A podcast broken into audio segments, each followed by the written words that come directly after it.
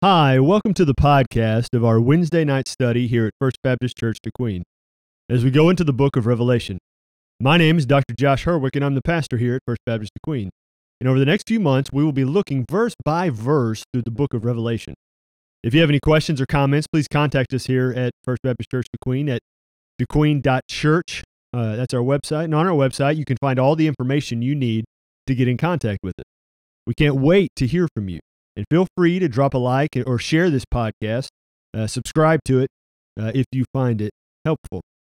Uh, we've been looking at the book of Revelation, and we ended uh, on our last podcast at the end of Revelation chapter 2. So today we're starting Revelation chapter 3, and we're going to finish the words Jesus has specifically to say to seven churches that he lists out at the beginning of the book of Revelation.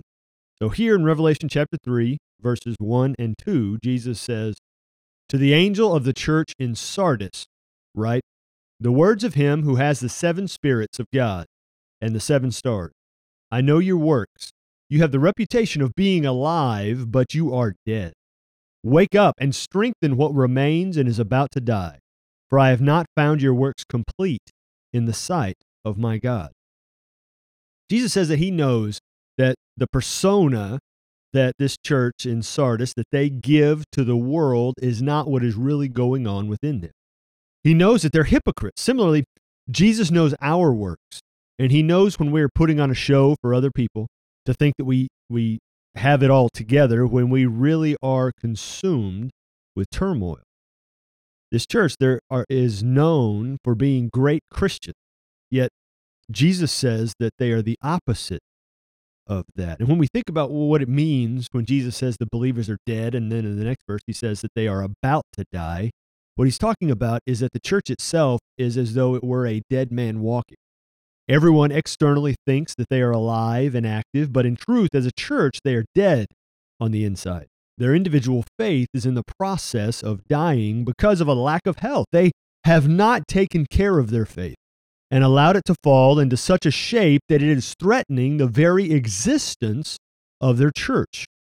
There are still some things that are good. Uh, if only the people would, would fulfill the good deeds that they had started, if only they would increase their faith so as to fully support the expressions of faith into which they were engaging. And he tells them there, he tells them to wake up, which literally means to be watchful. To be watchful. And this is especially striking considering the history of the city of Sardis. It was a very wealthy city due to commerce and, and buying and selling. And the wealth and the fact the city was built on a very steep hill led to laziness. There were two separate occasions when the city was overtaken by enemies because of a lack of watch. Which is, you know, you think about it, they were the city was overtaken once by enemy because they weren't paying attention, and so they rebuilt the city after that uh, uh, passed. And yet, still, again, they refused to to keep watch, to be watchful. And so the city was overtaken by an enemy again. So Jesus saying this, these words, be watchful, wake up, would have really struck in the minds of every person there in Sardis, knowing their own personal history. Now look at verse 3. Remember, then, what you received and heard, keep it and repent. If you will not wake up, I will come like a thief, and you will not know at what hour I will come against you the the people of the church are encouraged to keep the faith, similar to the faithful in Thyatira that we've seen previously. They're told to repent of their lackadaisical attitude and their sinfully faithless lifestyle. If they do not, Jesus said that he would himself come against them. And think about what does it really mean to have Jesus come against your church? You know, what, what Jesus tears down cannot be upheld. And this specifically could be referring to the church or even the individuals within the church or both, really. Either way, similar to removing the lampstand of the church in Ephesus, if someone makes a habit out of unrepentantly standing in the way of God's progress, he will remove them. Look at verse 4. Yet you have still a few names in Sardis, people who have not soiled their garments and they will walk with me in white, for they are worthy. Now, when Jesus says there, uh, who have not soiled their garments, that idea of soiling their garments, that is, uh, their garments are dirty and gross and nasty. They have are, are dishonored. They are displaying a uh, lifestyle of dishonor. And yet he says there are still a few godly people left. They have not allowed the negative influence of the others in the church to tear them down. And yet their positive influence has not been enough thus far to curb the faithless activities of the rest in the church. Even though they were not able to influence the others towards positive things for Jesus, they themselves were not dragged down towards the uh, the opposite direction that Jesus wanted them to go. And he says that they will be worthy. They will be worthy enough to wear white and walk with Jesus. Now, this worthiness, it, it doesn't stem from their own accomplishments. Rather, they're worthy because of the perseverance of their faith in already daily walking with Jesus in this life. Walking with Jesus now means walking with Jesus then. Now, verse 5 and 6 The one who conquers will be clothed thus in white garments, and I will not, and I will never blot his name out from the book of life. I will confess his name before my Father and before his angels. He who has an ear, let him hear what the Spirit says to the churches. Now, uh, we read that, and a question that comes up might be what does it mean that one who perseveres in the faith will be presented to God and will not be removed from the book of life? I mean, oftentimes when we're taught about the book of life, we're talk about we're taught about Jesus writing names in the book of life. But here he says the names will not be removed from the book of life. Now, we know from other scriptures, and we'll see actually later on in this chapter, that once you receive salvation, your salvation can never be removed. And yet, those written in the book of life, it would seem, are those who are saved. However, that's not exactly uh, the way Jesus is using here. It here, or it would seem that way. This word he uses for to blot out his name means to wipe away, to eliminate for all time. I mean, it's a permanent action. But Jesus is saying that he that those who believe will never be erased.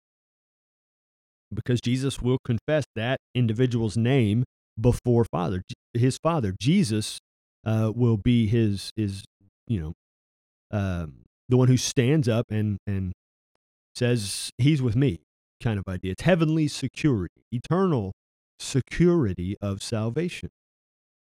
Now, but the the imagery, he, I will never blot his name out, could be you know a, a language to us, an idiom, referring to people who, you know, believe being vouched for by Jesus before the ultimate judge. Um, but it also seems that it's being literally uh, drawing on Paul's declaration in 1 Timothy 2 4, where Paul writes that God desires all people to be saved. And what's interesting there, to me, having done you know some, some research on this, is the word there used for desire, God desires all people to be saved, is a Greek word that means to will. To will. So literally, the translation would be God wills all people to be saved. So God wills all people to be saved, and yet some refuse that salvation. And when they do that, they remove themselves from God's will. And so the implication from the fact that names are erased from the book of life is that names, that all the names are in the book. And that the erased names are those who did not overcome, those who did not conquer, those who did not have faith, those who did not believe. These are unbelievers. So, if taken literally, it would seem that everyone's name is written in the book of life as having the opportunity for life. And those who choose or those who chose not to believe in Jesus are then erased because they have forfeited their lives. Look at verses 7 and 8.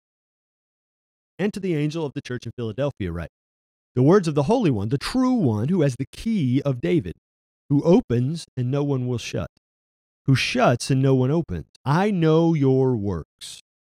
Behold, I have set before you an open door which no one is able to shut. I know that you have but little power and yet you have kept my word and have not denied my name. Now, what Christ opens, no one can close, and what he closes, no one can open. He, his will prevails always. You know, it, it, it's impossible to open a door that got to shut or or, or, or shut a door that God has opened.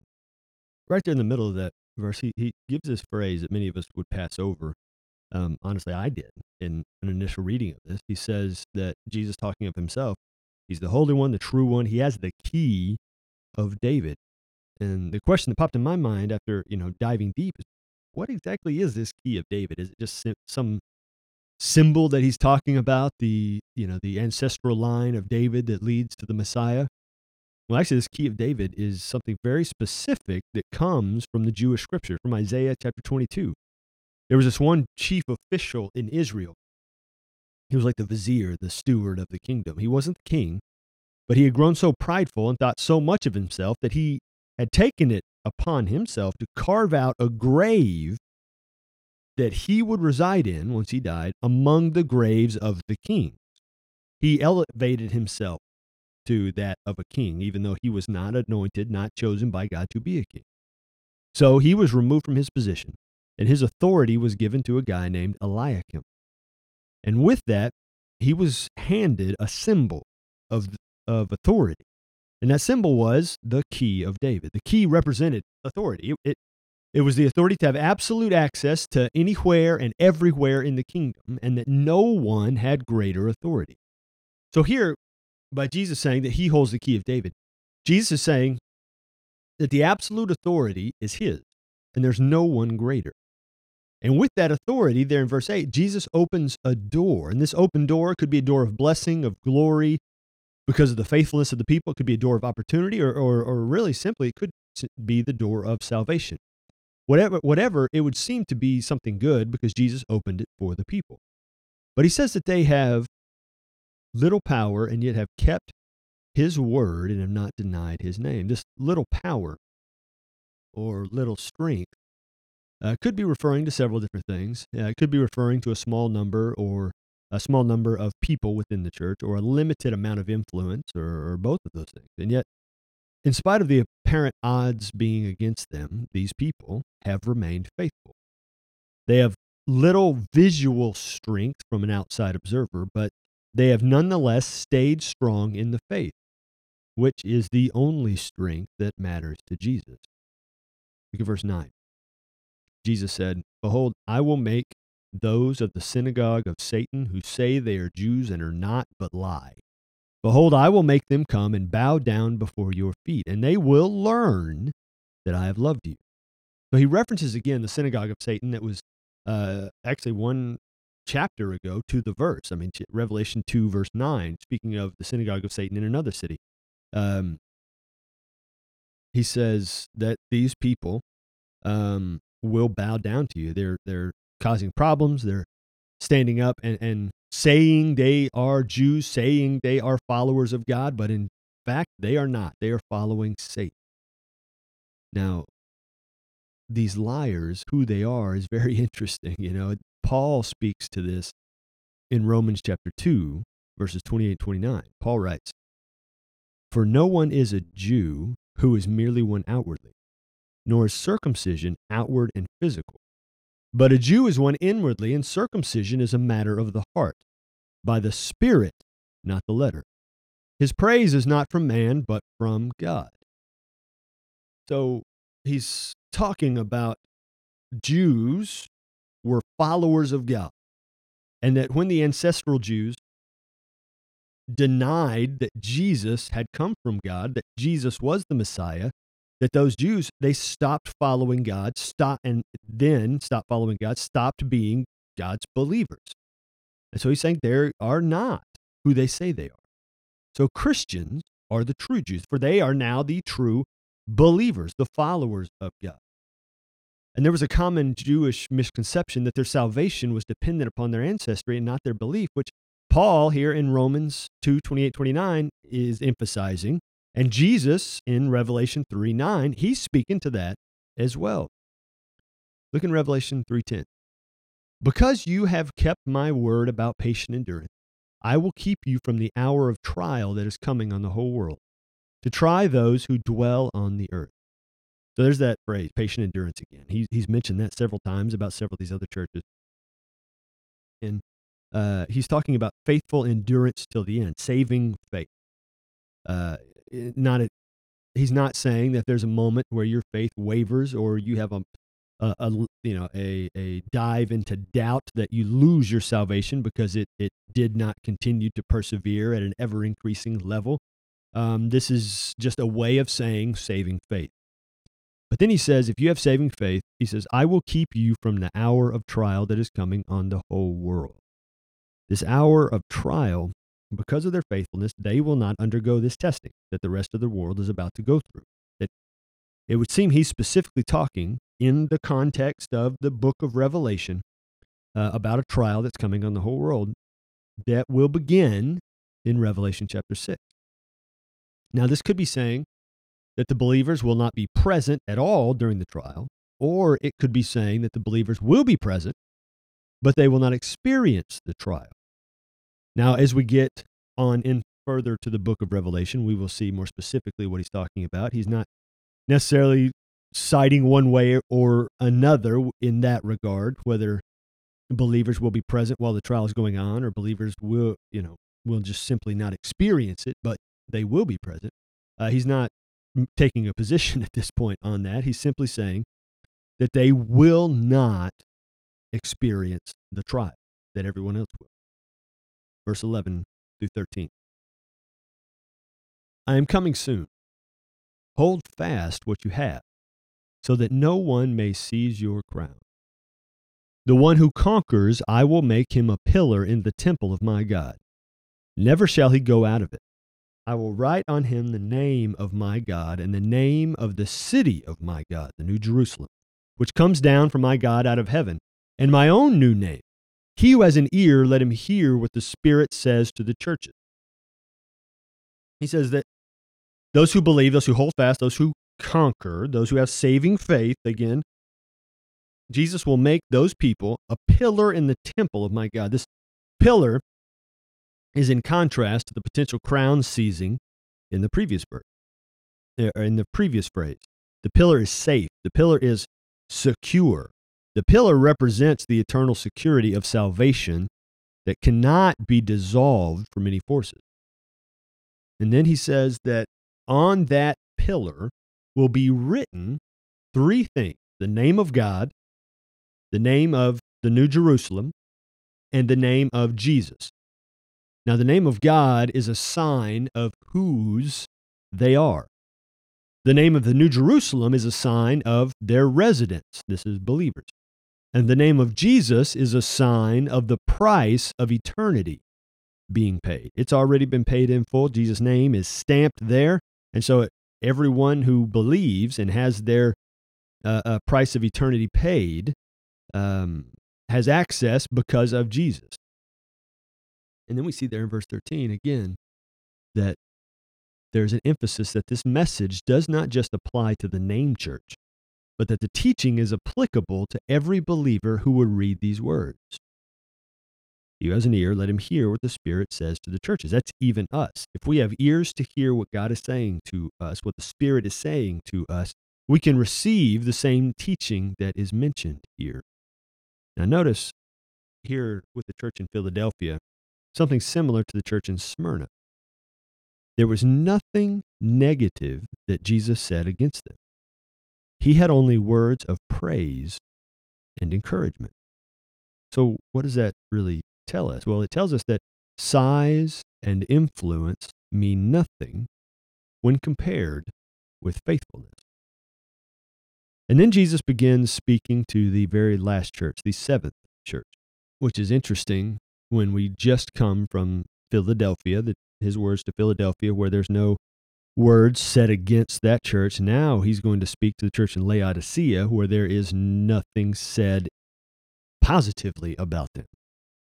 Verse 14 To the angel of the church in Laodicea, write the words of the Amen, the faithful and true witness, the beginning of God's creation.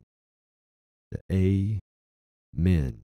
That means barely, truly. I mean, uh, emphasizing again when he says the true witness, he is the true witness. He is faithful. He says these words are to Laodicea, the church in Laodicea. Now, Laodicea was a very wealthy city. They dealt primarily in, in banking and in wool, and they also had a world famous um, medical school that uh, was world famous, particularly because of their research into the care of the eye.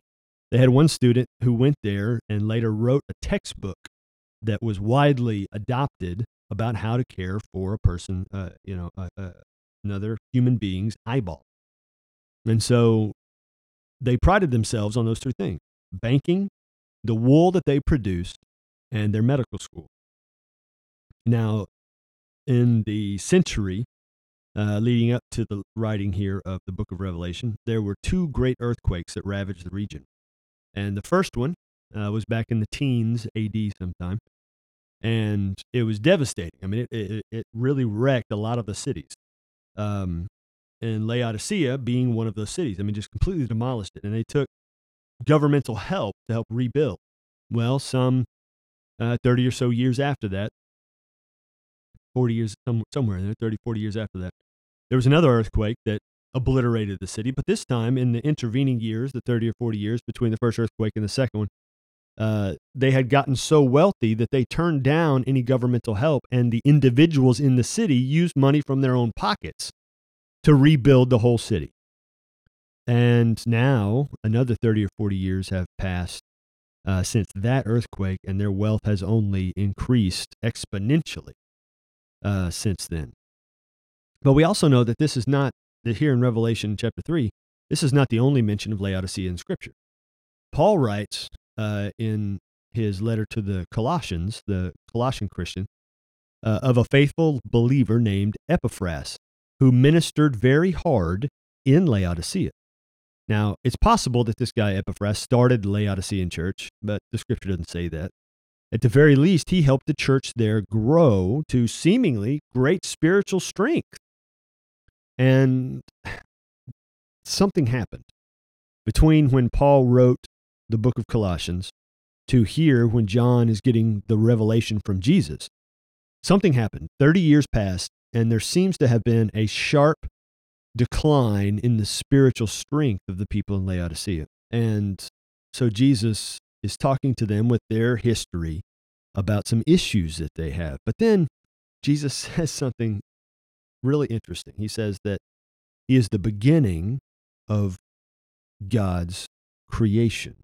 Now, there are some who take those words and pervert them a little bit, take them out of context a little bit, and say that Jesus was created. Jesus was the beginning of God's creation. He was the first of God's creation. But there's all kinds of problems with that. And first of all, if Jesus was a created being, he would not have been fully God. And if Jesus was not fully God, then his death would not have had enough power to pay for the sins of the entire world, nor would his resurrection have had enough power to provide life after death for all who would believe. Jesus had to be God in order for salvation to be powerful enough to be accessible for all of humanity. So, Jesus was not the first of God's creation because Jesus was God. He was never created. What this means is when Jesus says that he is the beginning of God's creation, all of creation began because of Jesus. Actually, the Apostle John, who's receiving this revelation from Jesus here in Revelation chapter 3, writes about this very thing in John chapter 1 when he writes of Jesus. He was in the beginning with God. All things were made through him, and without him was not anything made that was made.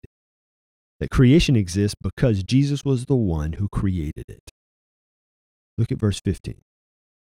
Jesus writes, or Jesus says, and John writes, I know your works.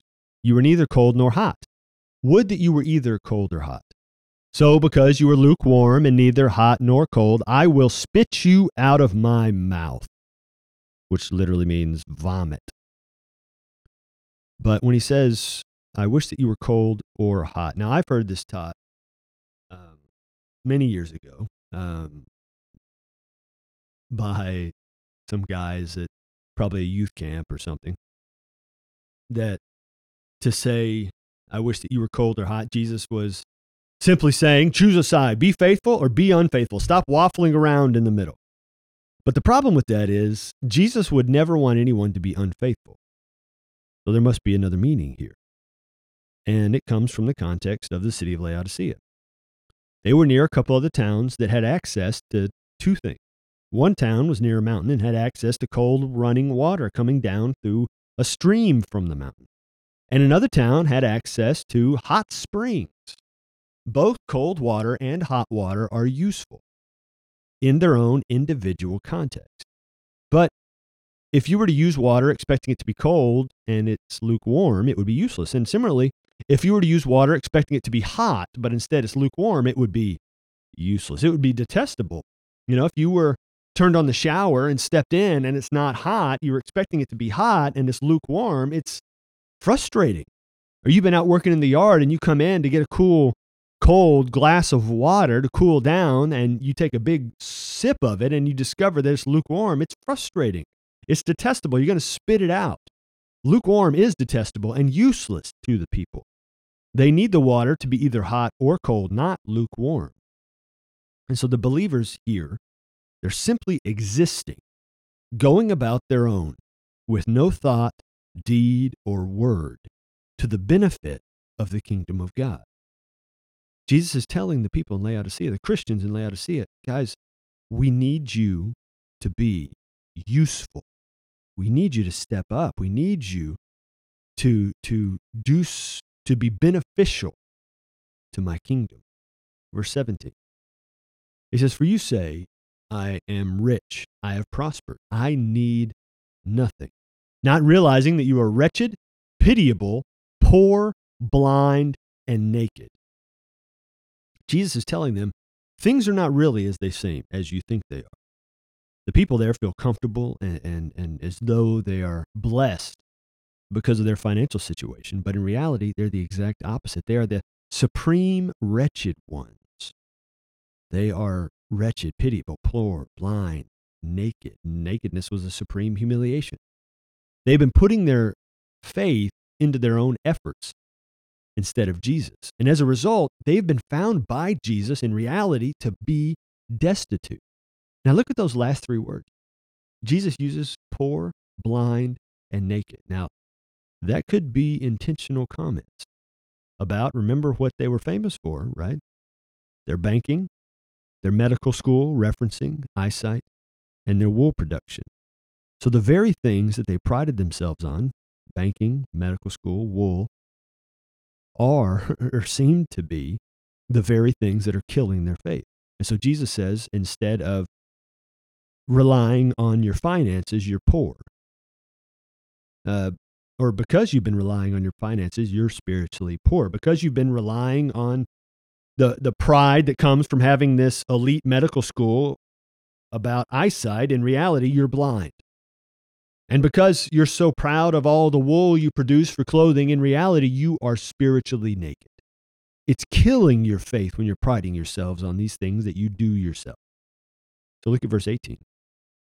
Jesus says, I counsel you to buy from me gold refined by fire, so that you may be rich, and white garments, so that you may clothe yourself, and the shame of your nakedness may not be seen, and salve to, put, to anoint your eyes so that you may see.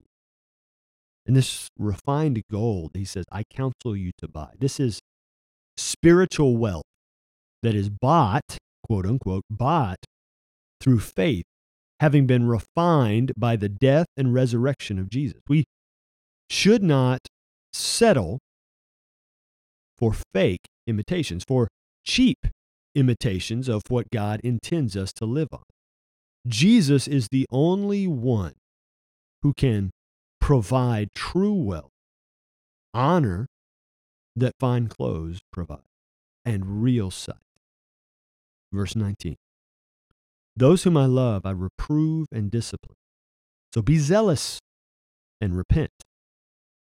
So we see from the mouth of Jesus that discipline and correction are signs of Jesus' love. They mean that he wants us to improve and experience a better life. If he didn't really care, he would not want correction. He, he would not take the time to correct. But because he does care, because he does love, He brings reproof. He brings discipline. He brings this correction in order to, to help us experience a better life. Verse 20 through 22. Behold, I stand at the door and knock. If anyone hears my voice and opens the door, I will come in to him and eat with him, and he with me. The one who conquers, I will grant him to sit with me on my throne, as I also conquered and sat down with my Father on his throne. He who has an ear, let him hear what the Spirit says to the churches. Now, Jesus says there, I stand at the door and knock. Now, I've heard it taught before, I've heard it sung about before when Jesus says, I stand at the door and knock, that he's talking about, you know, knocking on the hearts of those who, who are unbelievers. But remember, he, he's speaking here to a church, to believers. And so the phrase itself is addressed to believers. He's knocking on the lives of believers, hoping to enter and share a meal. But he's not just knocking, he's also speaking, calling out their name. He says, I stand at the door and knock if anyone hears my voice. So he's knocking on the door and calling out to those inside, us believers, that he wants to come in and share a meal with us. Because dinner was intimate and familial. It, it seems to indicate a, a, a deep relationship between Jesus and the believer. So knocking and eating were about the believer inviting Jesus to be an intimate influence in his or her life. And then he says that we will sit on his throne just as he sat on God's throne. We will, believers, will partake of the same eternal inheritance that the Son of God does. Being a conqueror, just as Jesus was, is speaking of overcoming the sin of the world through a belief in Jesus. He conquered as the Son of God through his death and resurrection, and we can conquer along with him when we believe in his death and resurrection. So, next week, we will take a look at the beginning of the vision of the apocalypse, of the end of the world. But I want to thank you for joining us today as we examine Revelation chapter 3. Uh, and uh, if this was helpful to you, like it, share this podcast, subscribe to it, and it will come drop straight into your app um, at any point. We're on Apple Podcast, uh, Google, Spotify, the whole shebang. And uh, join us again next week as we continue to walk through the book of Revelation.